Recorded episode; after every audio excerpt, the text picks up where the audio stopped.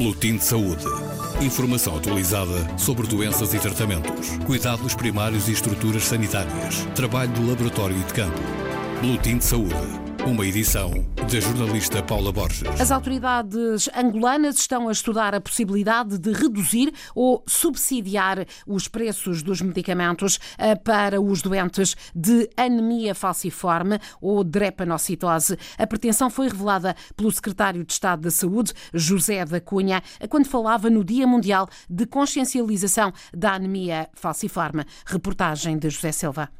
A semelhança da medida avançada em relação aos fármacos para o tratamento de diabetes e hipertensão arterial, o governo angolano pensa agora em subvencionar os preços dos medicamentos para os portadores de anemia falciforme. O secretário de Estado para a Saúde Pública, José da Cunha, anunciou para breve a criação de um grupo de trabalho para analisar a subvenção e, posteriormente, remeter a proposta aos órgãos competentes para decidir a redução ou mesmo a subvenção do preço preços. Foi aprovada a nova parte aduaneira que isenta o pagamento de taxas para medicamentos das doenças crónicas e a implantação de um sistema de compras agrupadas que estão a contribuir para a redução dos preços dos medicamentos, o que melhorará a disponibilidade e o acesso destes medicamentos para a nossa população. José da Cunha indicou ainda que cerca de 100 crianças são atendidas na pediatria de Luanda com anemia falciforme falciforme, o que preocupa os especialistas do setor da saúde.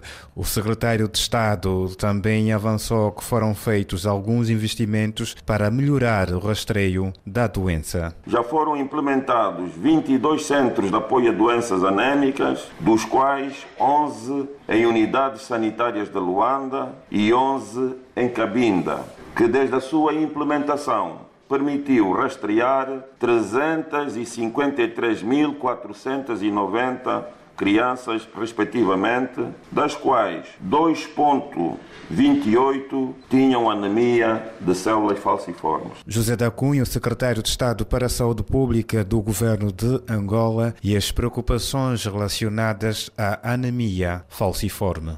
Ontem assinalou-se o Dia Mundial de Consciencialização eh, para esta doença. A OMS estima eh, que em Angola este ano nasçam mais de 22 mil bebés eh, com anemia falciforme. Boletim de Saúde.